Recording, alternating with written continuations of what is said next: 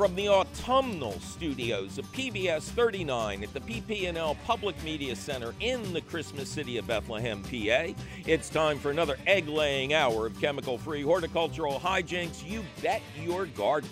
I'm your host, Mike McGrath. The question is not whether you had tomato troubles this summer. The question is how bad were they? And so on today's show, we'll discuss split skins and poor returns and remind you that you are lucky that your blight was not. Plus, tips, tricks, and interesting ideas about how to make a flock of chickens feel like part of the family, and your fabulous phone call questions, comments, tips, tricks, suggestions, and electrifyingly erudite elucidations. So grab a little pink sock, cats and kittens, because it starts right here, right now.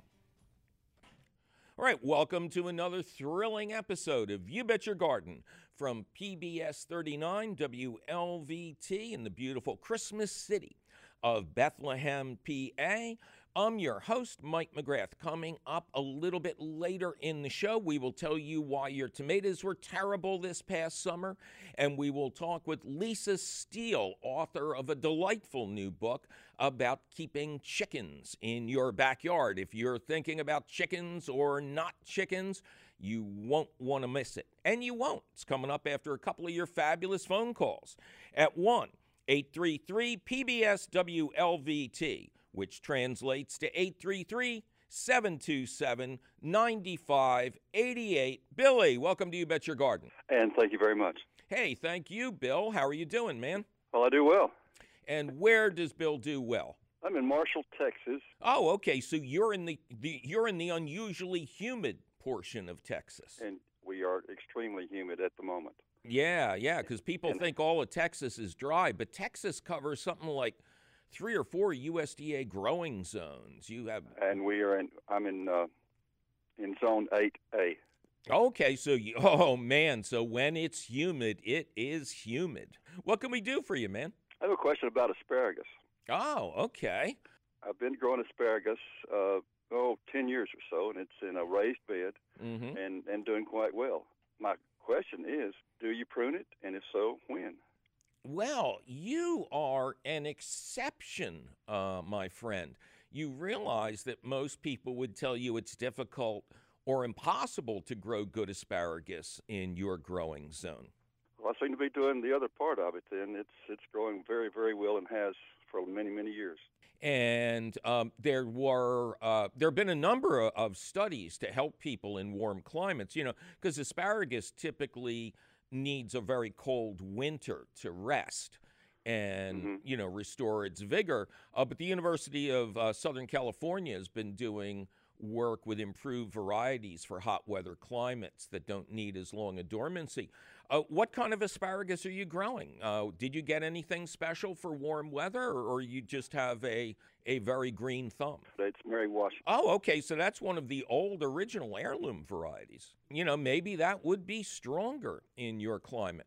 So the basic answer for all asparagus growers is, you know, the the spears come up in the spring. Now, I, I feel like I'm carrying coals to Newcastle to give you advice. I think you should be sitting in the chair right now. Um, I'd love to.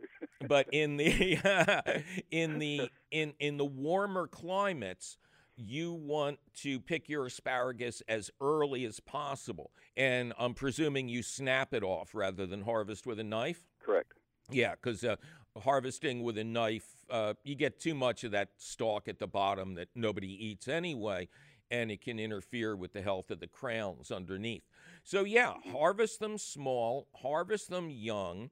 Um, but when the new shoots, um, the new spears come up, smaller than a pencil.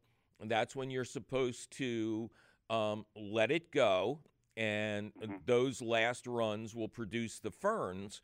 And then the ferns, of course, collect the solar energy that kind of rejuvenates the um, the crowns, the roots underneath. And this is also right. the time when you feed it, right? I feed it. Uh, I make my own mulch out of shredded leaves. Okay, excellent. And so that's a gentle feeding, and I bet it helps with the weeds too. Weeds are the biggest enemy of asparagus. So, in warm climates, uh, the rule is to leave those fern like stalks standing as long as possible because if you if you cut them down you kind of mulch the soil and that keeps the soil at a warmer temperature you want your soil to get as cool as possible uh, because you still do have a dormant season. It does rest over winter, even though your your picking season is much longer than other people. Ideally, you want to cut those stalks down, but let them lay on the surface of the soil about three weeks to a month before you would expect the first spears to come up. That's a very good idea. Thank you. All right. Well, thank you, Bill. Good luck, man. Hey, thank you very much, and good luck with you. Okay. My pleasure. Take care. Bye bye. 1 833 PBS WLVT. In numeric terms, that's 833 727 9588. Paul, welcome to You Bet Your Garden. Hi, Mike. How are you today? I am just ducky, Paul. Thank you for asking. How you doing, man?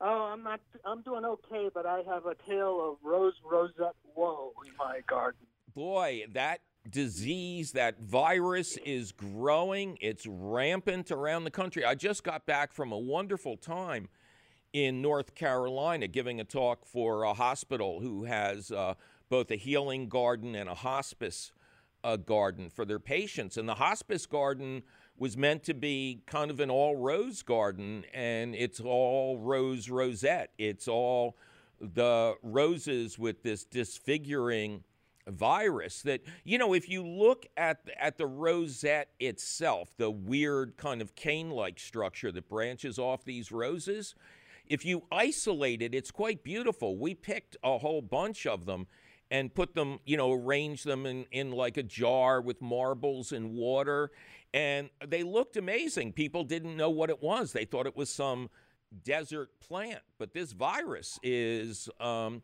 afflicting roses all over the country. How many roses do you have, and do you know anything about the varieties? Yeah, the one that's really afflicted, or the one that I am trying to save, is um, it's an old Jackson Perkins variety called the Farmer's Wife, and that rose has been in that yard probably for 40 years, maybe on the based on the size of the base, at mm-hmm. least for that or longer. And it's about, you know, it was initially about six feet tall and about 20 feet 25 feet long. I had taken a cutting of that and put it, in, uh, um, rooted it, and started another one. And both of those uh, really severely afflicted. Um, the one, the cutting is already dead, and the other one um, is uh, I've been trying to rescue it by one of the roses that uh, witch's broom appears, cutting the cane as far back as I dare. Right. To try to try and isolate that and so I, I was, it, it's been failing, um, and so I'm afraid I'm going to lose that variety. It's not, you know, I, it's not in production anymore, I guess. And I have one of the questions I had is, can, does does it known if that virus? It, I know it runs down the cane to the root and kills. Basically, that's how it spreads. But does it um, go distally? Does it go back up the healthy canes, or does it have to transfer laterally? So if I wanted to start a cutting from a cane, say on the other side of the plant, would that be okay, or am I really risking it, or is it already infected and dead? You know, in um, in truth, nobody knows. When this first became uh, really prevalent a few years ago, people thought it was limited to the knockout rose. Um, which had been overplanted. And anytime you get that kind of a, um, a one way planting system with just too many of the same plants, bad things tend to happen. Um, but now we're seeing it on a bunch. I will tell you, there is hope. I have uh, a flower carpet rose, a French landscape rose, that at 1st mm-hmm. I stupidly thought it had cross pollinated with some of my cane fruits, with some of my raspberries and wine berries, because uh, the it, it is a cane-like structure that comes off the top of, of the rose plant. And at first I thought this was cool. I'm going to have a rose that's going to give me raspberries, you know, because they're in the same family. And of course, then I later found out that I was letting a virus uh, inoculate all my other roses. So as soon as I realized this was a bad thing, I went out and pruned all that stuff off, just totally ignoring what time of year it was. All rules are off when you got something like that that you're fighting. And the next year, the rose grew out. It was probably August before I started to see the deformed canes at the top. So I cut it back hard, and boom, that was it. Now that rose is perfectly normal. Every once in a while, every couple of years, it'll it'll try to get a little uh, a little uh, rosette cane out, and I just clip mm-hmm. it off as soon as I see it. Um, but I, I think a lot of it has to do with the same antiviral tactics that we use in people. The stronger the immune system of the rose, the more you can weaken the virus itself. Now, let me ask you the basic planting questions. Are your yep. are your roses mulched? They are mulched with leaf mulch. Okay. So I, I, I do my own leaf mulch and spread that around. Okay. And then I use in the spring and maybe in midsummer some uh, uh, Roses Alive, if you're familiar with the product, or Rose Tone. Oh, okay. Uh, Roses Alive would be from Gardens Alive, and Rose Tone yes. would be from Espoma. They're both premier yeah. suppliers of uh, organic and natural plant foods. Uh, one thing I want you to do is, although the leaf mulch is great, use that on your vegetable garden or your shrubs or something like that, and let some of your shredded leaves cook down until they become pure black compost. And, uh-huh. and that's what I want under that rose. Compost has all these disease fighting properties. Now, this is a virus and not a typical plant disease, but I think we want to throw every positive thing we can at it. Um, to answer your question directly, as you know, roses are, are very easy to propagate. So what I would do is, you know, get rid of his, get rid of all the virus uh, areas that are visible right now. Even though this is not the correct time to prune plants, we're going to do it anyway. So you know, I want that as limited out of there as much as possible over the winter. And then in the spring, when new growth appears, I want you to look for the healthiest new growth, the canes that look the best. I want you to clip them off, immediately drop them into lukewarm water, bring them inside, get a whole bunch of medium sized pots with good drainage and excellent potting soil, nothing with chemicals in it. If you're if you're getting from Gardens Alive and Espoma, uh, you, you won't have anything bad in your potting soil, your seed starting mix. So fill these pots up with nothing but seed starting mix, potting soil, soil free mix, whatever you want to call it. And then use a pencil to go, excuse me, use a pencil to push into the soil. Don't push it in with the cane make a hole with a pencil, drop the cane into it, fill the soil around the side, maybe do two or three canes a pot if they're good size, maybe just one cane a pot, but I want you to take 12 to 20 cuttings.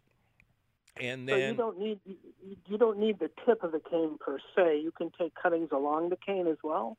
Um, you want the tip. You want the you tip the unless tip. unless it is formed a flower. And then you can okay. still do it, but you have to cut the flower off. Okay. So yeah, you the, don't other... you don't want two openings. Now, what I want you to do is I want you to saturate those pots with water. Sit them in a sink for an hour or so, maybe two hours, until they get really heavy. Then put them in a place with dappled light, not direct sun, and hang a plastic bag on a hanger over top of each one to keep the humidity high mist those cuttings every morning. You want to see water droplets on the inside of the bag. And then when you see new growth, take the bag off, put the plants outside in medium sun, put an inch or two of compost on top of the pot, and then watch to see which ones are the healthiest. And then I would also suggest you plant them as far away from uh, the farmer's wife that you have that's infected Try to take them to another part of the landscape, even if it's only temporary. Um, get them into a spot where they're not going to be near the mother plant and watch them carefully. And with the mother plant, I, I think the answer is endless pruning. You know, these roses are very healthy. Um, oh, they yeah. grow very aggressively. You can cut them back over and over again. It's not going to harm the root system of the plant. But if you keep attacking this virus, if you keep feeding the plant with compost, I, you will have done everything a human can do to fight back. If the area is It's if if like the rose that has died back or is essentially dead. To dig that out now, that is there a time frame not to plant another rose there? Is the soil contaminated, and how long would that take to clear? Oh, I would plant something completely different there after you get that okay. rose out. Yeah, there's no see you you want you want as many good cards in your hand as possible. You don't want to accidentally propagate the virus instead of roses. Sounds good. All right, but uh, take my advice, take my example. I believe there is hope, but you got to be on it and you got to be cutting these uh, damaged parts off as soon as they appear. And it doesn't matter what time of year. I, I could no any other right now. Any other plant, I would say, do not prune it at this time of year. Allow it to go dormant. But we're in the emergency room now. We we don't have time for that. Okay, sounds good. All right. Thanks good so luck, much. Paul.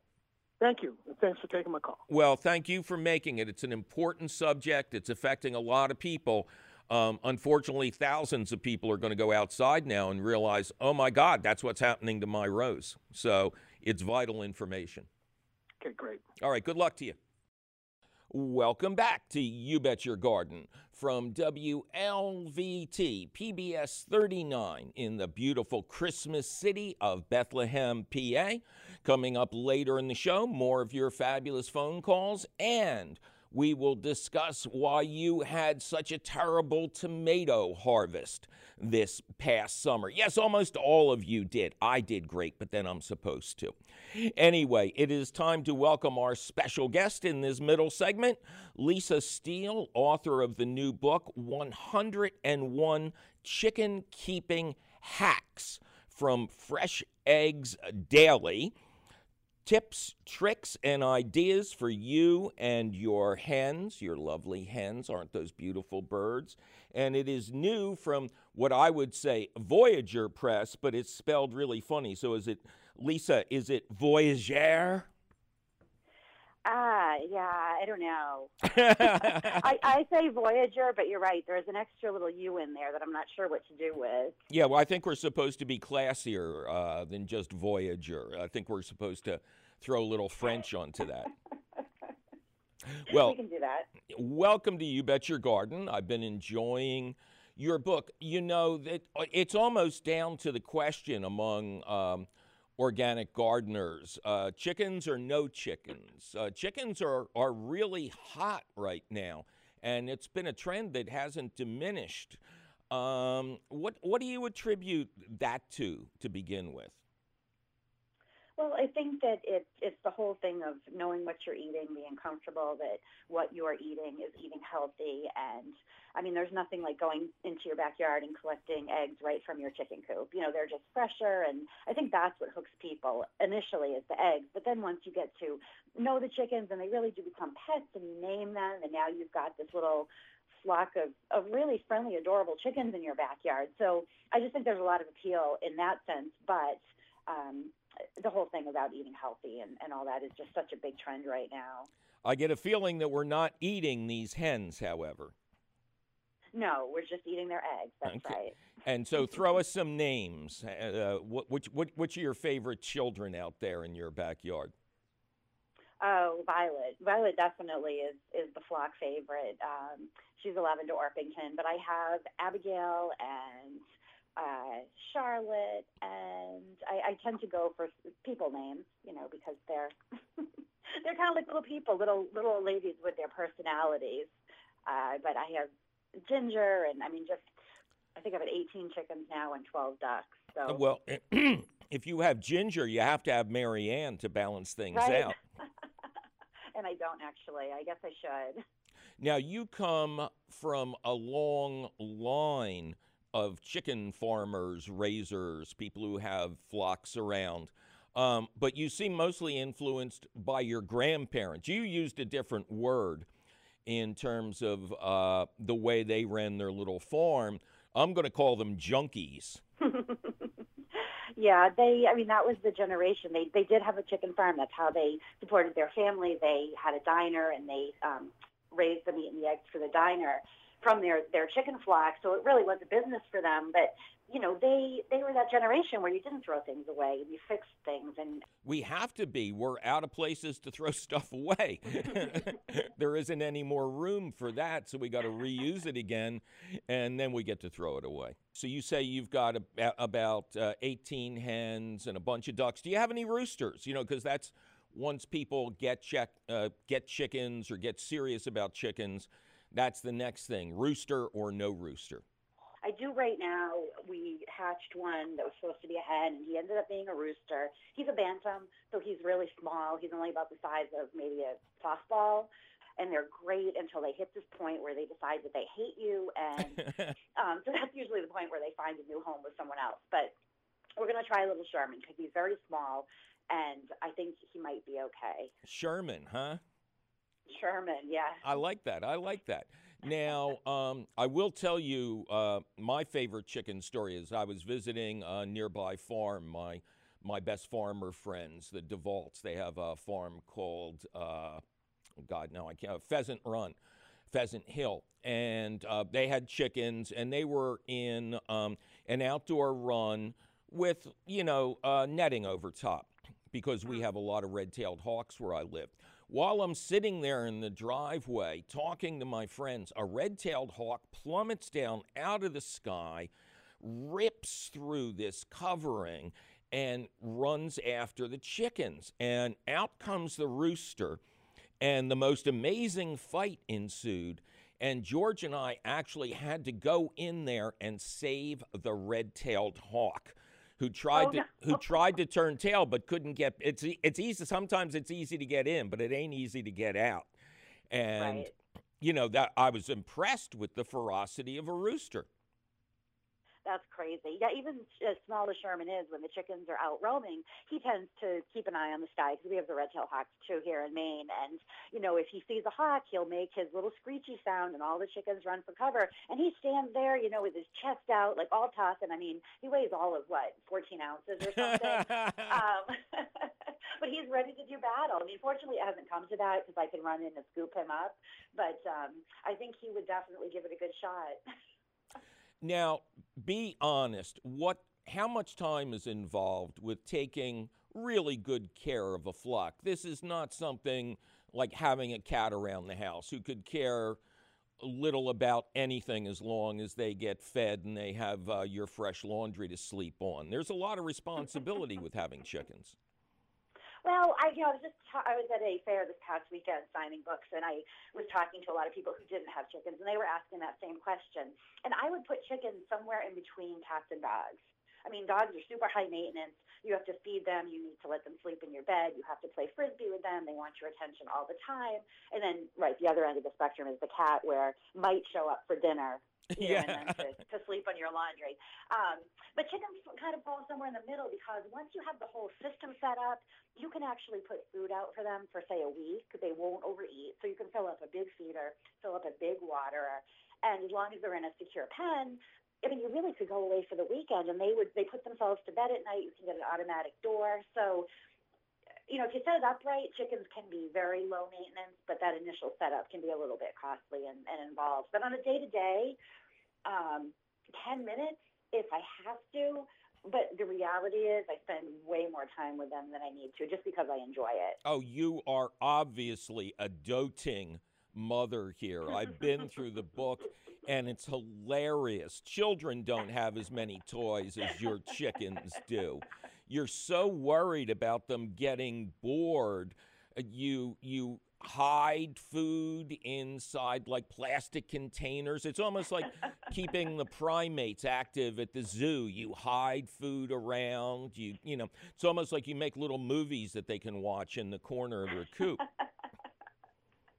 Well, it is true, and it is important. I mean, I do. I have a very short attention span, so I tend to get bored easily, and I think I put that on all of our animals. I always worry that everyone is entertained, and but with chickens, if they get bored, it really can lead to bad things. I mean, they can start pecking at each other, pulling out feathers, you know, to the point where they'll actually kill one of the flock mates if you know, if it comes to that. So you, you really do need a lot of space. They need a lot of enrichment, a lot of toys. Uh, maybe not to the extent that, that I do, but I'm, I'm just trying to give people suggestions. You know, they don't have to do everything I do necessarily. Well, I have a feeling that you're as amused by some of these things as your chickens are. What's your What's your favorite chicken toy? Oh well, well, not really a toy, but the tutus. Until you have seen a chicken running across the lawn in a pink tutu, you really haven't lived your life. oh, so every day is every day is Halloween at the Fresh Eggs Daily Farm, huh? Well, I have to believe that a hawk, you know, just kind of flying by, checking things out. I think they might stop and think twice before swooping down on a chicken and tutu. I think it might just throw them off just that much that you know the chickens can just graze safely. I don't know. Or they they might wonder if they missed the opening of the show. Now you make you make your own chicken feed. Um, you tell people in the book that commercial chicken feed is fine, but you like to mix your own. Now, is this money saving, or you're just controlling all these aspects of chicken nutrition that would surprise most people? Some of the foods they need to to stay healthy. I mean, it's not just it, it's not just cornmeal mash or something. Your chicken feed has like twelve ingredients in it. Yeah, I mean, I, I do, uh, full disclosure, I do use commercial chicken feed. Um, mainly, you know, I'm busy and I travel a lot. Mixing your own does take a little bit of effort, and it probably is not as inexpensive unless you have a really great local mill that you can source in bulk. But same as you know knowing what your food is eating and and what your um your animals and all that are eating you know when you're mixing your own you know exactly what's going into it it does have to be balanced you can't just go out and buy a bunch of grains and mix them together and toss them to your, I mean, you can, but for, you know, optimal laying and optimal health and that, it really does need to be balanced because they're laying eggs. That takes a lot of energy out of them, a lot of nutrients out of them. So more than other types of animals, I think chicken feed is really important that it's balanced. So I do offer a pretty detailed recipe on how to mix your own. But I think a better idea, especially for beginners, is to mix um, what we call scratch grains, which are basically a treat. So that doesn't have to be as balanced, and you really can just go out and grab a handful of this, a handful of that, mix it together, and throw it to your chickens because it's not their main diet. It's just a kind of supplemental treat to their diet.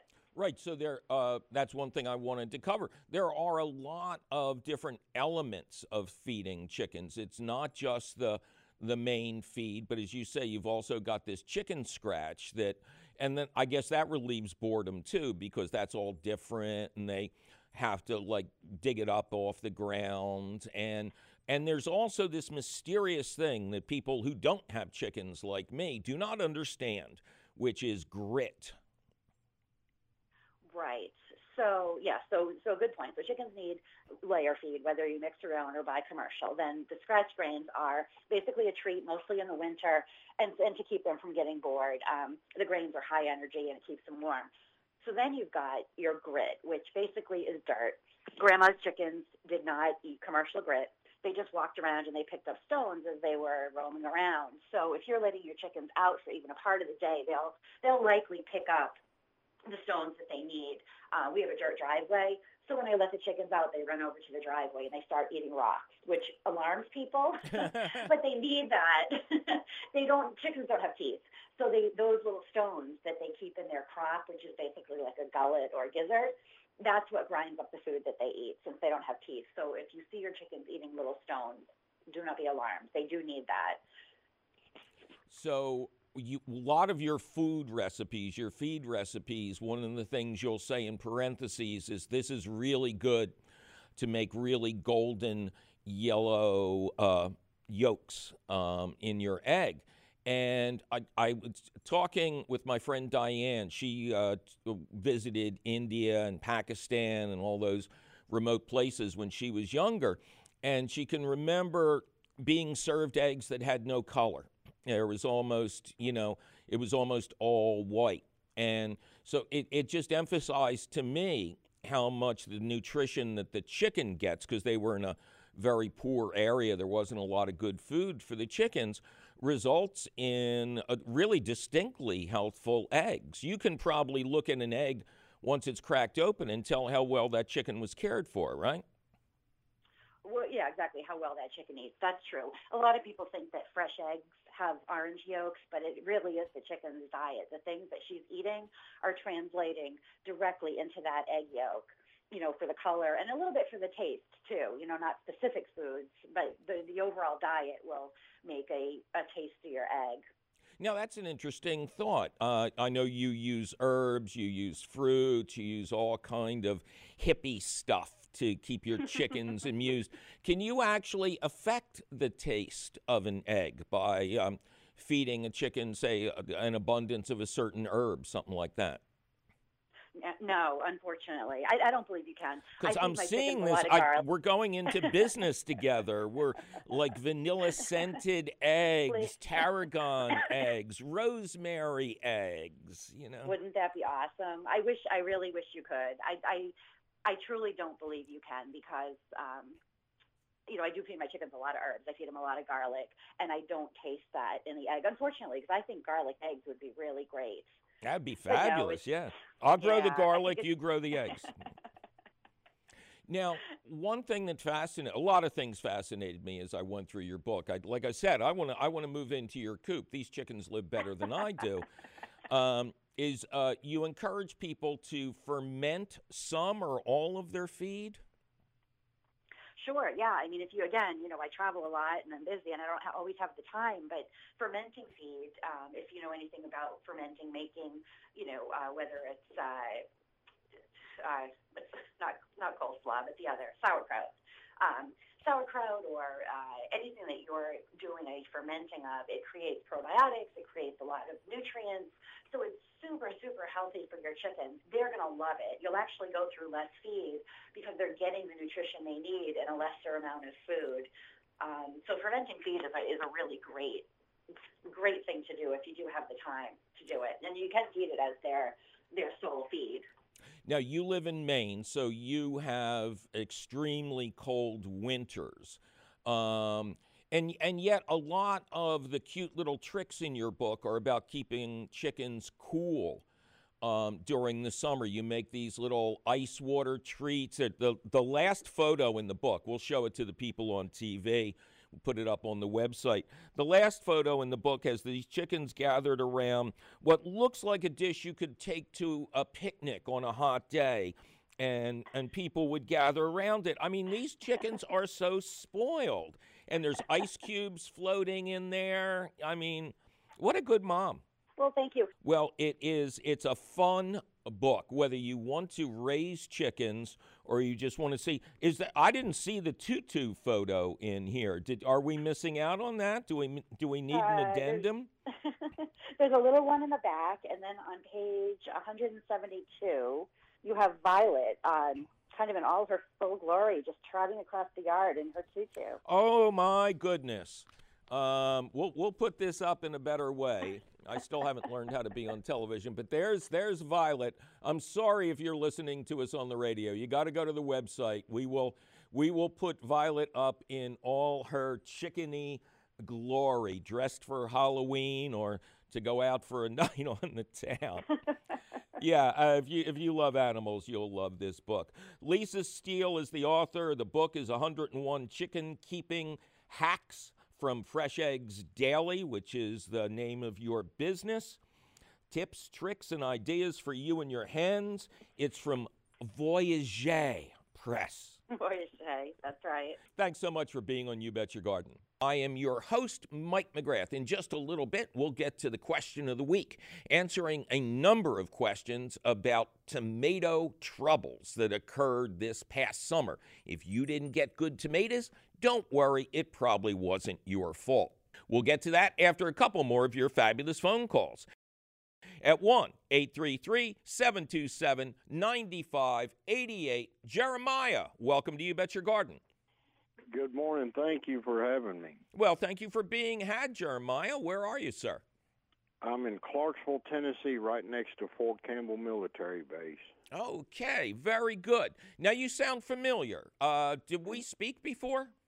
Yes, sir. Actually, it was uh, October or November of uh, 2014. I'd called to ask you if you were familiar with the wild American strawberry bush, which was something I'd found hunting years ago, and I used to enjoy looking at it because it had those big, bright orange spiked balls on it with the red berries inside of it. And you researched it, and you had me on your program, and um, you were able to give me some more information about it. Yeah, uh, you you really sent me down the rabbit hole, though. That was a tough one. All right, well, what what can we do for you today, Jeremiah? Well, what did uh, my uh, dog Sid? Uh, I lost her two months ago. She died, and I had her buried in. Uh, she was the best friend I ever had. I had her for 11 years, and I had her nice headstone made and a little cedar decorative fence put around her grave. And I want to plant some tulips on her grave. And I've got the tulip bulbs, and my questions are, is it too late in the year to plant those bulbs for this climate in Tennessee? And if not, uh, what about the soil? What kind of soil do I need to add to her grave site for the tulips to do well?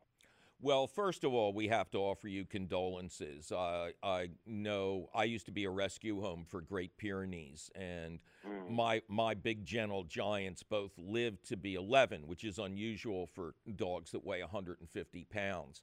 Oh, um, but they they grow on you, and it's it's it's yeah. a, it's a great loss. And this is a wonderful idea. Um, now, uh, are you first of all devoted totally to tulips? Which mm. attract mm. which attract a lot of attention. Deer love them, squirrels love them. Oh, is that right? Rabbits okay. love them. Um, whereby daffodils, which are very bright and just light up the area in the springtime. To me, daffodils are more of a symbol of rebirth than tulips. Okay. And daffodils okay. are easy care. The bulbs are actually slightly toxic.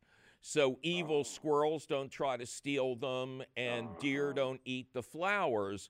Now you don't you don't have to do anything to protect them, and okay. I, I think it makes a nicer tribute. Okay, well that's a good idea. Actually, now when when should I um, get the seed for them and try to plant them in the fall, the spring, or? Oh, definitely in the fall. Uh, we call them spring bulbs, and that confuses oh. a lot of people. But they're okay. always planted in the fall, you'll buy you'll buy bulbs that look a little bit like onions and mm-hmm. you'll plant those in in your climate you'll plant those about four inches deep that is there's okay. four inches of soil on top of them okay um, and the ideal time to plant spring bulbs is in between halloween and thanksgiving is that right? Oh, that'd be perfect for me then. Your okay. timing is absolutely perfect. And daffodils require less care um, than some of the other spring bulbs. They are very hardy and easy to grow, and they should naturalize for you. In, instead of you getting fewer flowers in the future, you should get more and more as the bulbs oh, split that'd be and great. separate. That'd be great. Underground. There's actually nothing growing on the ground there around her gravesite. It's just covered with acorns and black walnuts, so I wanted to pretty it up a little bit and um, I had I, I made the decorative cedar fencing to go around it, and even though I'm blind, I do a lot of woodwork, and um, so it, it it it's visually I'm told it looks good with the headstone and that cedar fencing around it. Now I want some flowers growing and on it for. And uh, that's that's good. That's a good idea. I appreciate that. Thank you. Thank you so much, Jeremiah. Okay, you you have a great season, and I can't wait. Uh, can't wait till your daffodils come up. Thank you, brother. I appreciate it. God bless y'all. Oh, God bless you, sir. Bye. Bye bye. All right, once again, our phone number is 833 727 9588. You really can call that number anytime to get on the show like Michael. Michael, welcome to You Bet Your Garden. Hey there. Happy to be here. I'm happy to have you here, Michael. Where are you?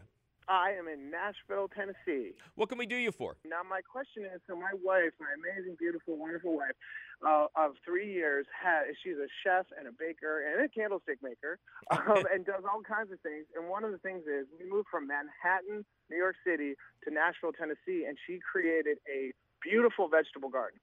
She makes tomatoes, all kinds of stuff. And um, and I was wondering if there's any tr- tricks or tips that you could share about I don't know how to maximize all the wonderful bounty that we're getting out of this rich soil here in Nashville.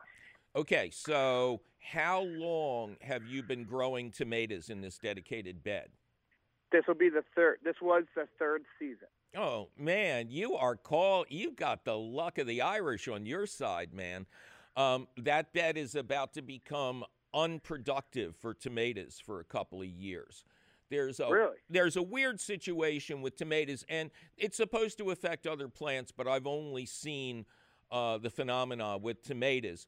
Um, is a symbiotic relationship with soil dwelling organisms that are prevalent all over the country.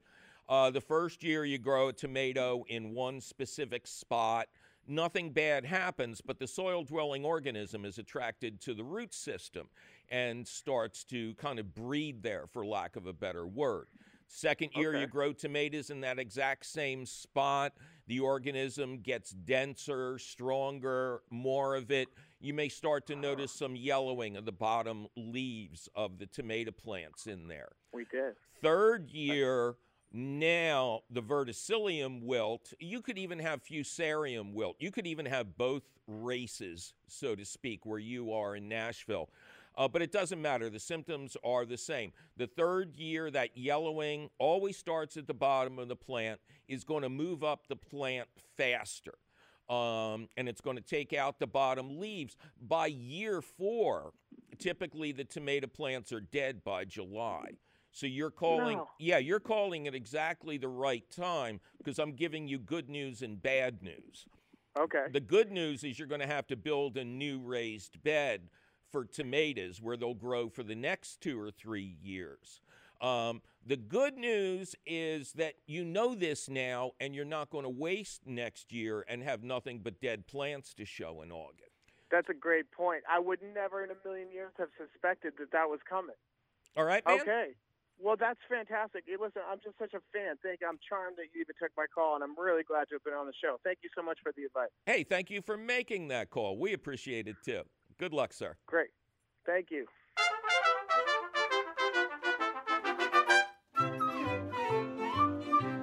All right, cats and kittens, as promised, it is time for the question of the week, which we are calling What the Heck Happened to My Tomatoes This Year? Anne in Takoma Park, Maryland writes Mike, can you tell me why all of our tomatoes split open just as they ripened up this year? I say it's from the tremendous amount of rain we had, but my husband disagrees. What do you think? Thanks. Well, Anne, I think that you must have thought this would be the first time in history that the husband was right. Come on, sheesh. Of course you're correct. Ginormous amounts of rain will cause most varieties to split. The fruit simply fills up with more water than the skin can contain. You want to pick those split fruits right away and use them to make tomato sauce so they don't go to waste. In the future, read catalog descriptions carefully and choose some of your varieties that are said to, quote, resist cracking and splitting. These tomato varieties are bred to have thicker skins, as am I. We move on to Rosalind, who writes Hi, Mike. I recently moved from Connecticut to Carnation, Washington, which is 40 miles outside of Seattle, west of the Cascades. I follow all your advice and grew tomatoes successfully in Connecticut for over 10 years. But the prevailing consensus out here is that you can't grow tomatoes except in a greenhouse because of all the rain. Funny thing is, Connecticut got more rain and is much more humid than this part of Washington state. Anyway, I believe my tomatoes have a disease known as septoria. I've constructed raised beds filled with topsoil, perlite, and compost, plus two inches of compost on top. I water deeply and only with drip irrigation, feed with Espoma's tomato tone, and space the plants far apart. I waited until it warmed up in June to put my homegrown seedlings out. I'm mostly growing varieties that are recommended for this area by local seed companies, early beef steaks and cherry tomatoes. This is the first year I'm growing anything in these beds, let alone tomatoes. So, so, how did I get this blight, or am I just paranoid? I'm getting yellow leaves starting at the bottom of the plants and working up, then brown spots surrounded by yellow. I'm removing this colored I'm removing the discolored leaves as soon as possible, but sure seem to be removing a lot of them. As I write to you in August, the fruit is setting, but not as much as I'm used to. I'm enclosing some pictures. Is there anything I can do? I love my tomatoes and devote half my garden beds to them, which I've been told is totally not a Pacific Northwest gardening thing. Well, Rosalind, after a careful look at your photos, I see no sign of blight, which is good because true blight, meaning the same pathogen that caused the Great Famine in Ireland in the 1860s, is a nasty actor. It's also hard to mistake. Blight causes the leaves of your tomatoes and the fruits to develop greasy round spots. Then the whole plant quickly turns dead and black and dead. It's hard to confuse with lesser ailments, which is why people use the biblical term blight to describe it. Anyhow, your symptoms do sound like one of the soil borne wilts that strike tomatoes that have grown in the same place several years in a row. I'd suggest that maybe tomatoes grew there before you entered the picture, but more than likely it was just too bad word wet this summer. And more importantly, you say your tomatoes are spaced far apart. Your photos show that your plants are more crowded than a Japanese subway car at rush hour on a Friday. I sent this to Rosalind and she responded. I'm so glad it isn't blight. I've always followed the seed packet directions of spacing for my tomato seeds, seedlings. But I took a look at your recommendations, and you recommend at least a foot between mature plants. Does that mean a four foot seedling space on center in rows next time? It would be good to plan better so they don't have to move or rip out mature plants. Well, honest answers are always going to take local conditions into account. You're in a situation where excessive moisture and lack of sun and heat are always going to be an issue. So, more space between plants will always equal better results. Now, my basic plan that involves caging the tomatoes inside a two foot footprint and then ensuring a row of airflow between plants doesn't leave anything up to chance. Your plants are instead of that are on top of each other, a death knell in your historically wet region. In regions like yours with short wet seasons, you also have to grow tomatoes with the shortest days to maturity. It's a number on every seed packet. You're looking for number 75 or lower. You must also space them further apart than normal people. Just one tomato in each raised bed, but you can surround it with flowers, herbs, and other small plants that aren't going to block the airflow.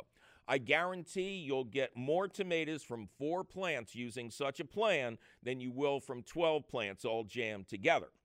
Now, if you are super competent at raising fabulous starts, which are short, stocky, and vibrantly green, sure, continue to grow your own. But few gardeners are good at this. And if your starts really look like Manute Bol, give it up and buy good ones at the local nursery.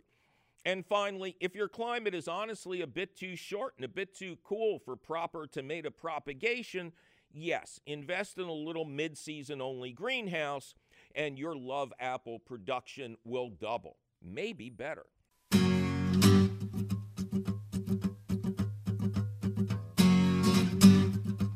Well, that sure was a CSI on Tomato Troubles 2018, now wasn't it? Luckily for yous, make that us with short attention spans. What was I saying? Oh, yeah. The question of the week appears in print at the Gardens Alive website. To read it over in detail, just click the link for the question of the week at our website, which is still and will forever be youbetyourgarden.org. Gardens Alive supports the You Bet Your Garden question of the week, and you will always find the latest question of the week at the Gardens Alive website. Yikes, my producer is threatening to fry my green tomatoes if I don't get out of this studio you we must be out of time. Maybe you're out of time too. I know that I'm out of time. But you can call us anytime at 1-833-PBS-WLVT, which translates to 833-727-9588. Or send us your email, you're tired, you're poor, you're wretched refuse teeming towards our garden shore at YBYG at WLVT.org. You'll find all this new contact information at our website, youbetyourgarden.org, where you'll also find the answers to all your garden questions, audio of this show, video of this show if you're a radio listener, or even if you saw it on TV already, and our priceless podcast. Ken Kweder plays our theme song. Our chief content officer and suspected producer is Yoni Greenbaum. Our chief engineer is Choo Choo Charlie. Our social media director is Amanda McGrath. Check out her fine work and stay current with what's happening with the show at the You Bet Your Garden Facebook page and send her pictures of your garden. We love to see what you are growing. Our website wonder is Anastasia Weckerly. Jazzy Jonas Bowen is our audio director. Our harassed and harried director is Javier Diaz. Tavia Minnick works the phones and lifts those bales. Regal Ron Rouchet, say it correctly now, is our director of underwriting. Our marketing madman is Jim, no fancy last name, McDonald. Affable Andy Cummings makes all Cummis. I've called her Cummings too many times. It's Andy Cummis makes all the equipment work, despite me being behind the microphone. Still late for that meeting is our sustainable CEO, Tim Fallon who claims to have recently golfed a hole in one and sent me a photo of a golf ball in a hole as suspected supposed proof. Well, I'm your host, Mike McGrath, and I got a photo of me taking down Thanos and Doctor Doom, bringing all the dead Marvel superheroes back, and shaving that ridiculous mustache off the guy who plays the new Superman, who doesn't have the red underpants as part of his costume anymore and I will see you again on TV, on the radio, or via Pictures Vitaphone next week.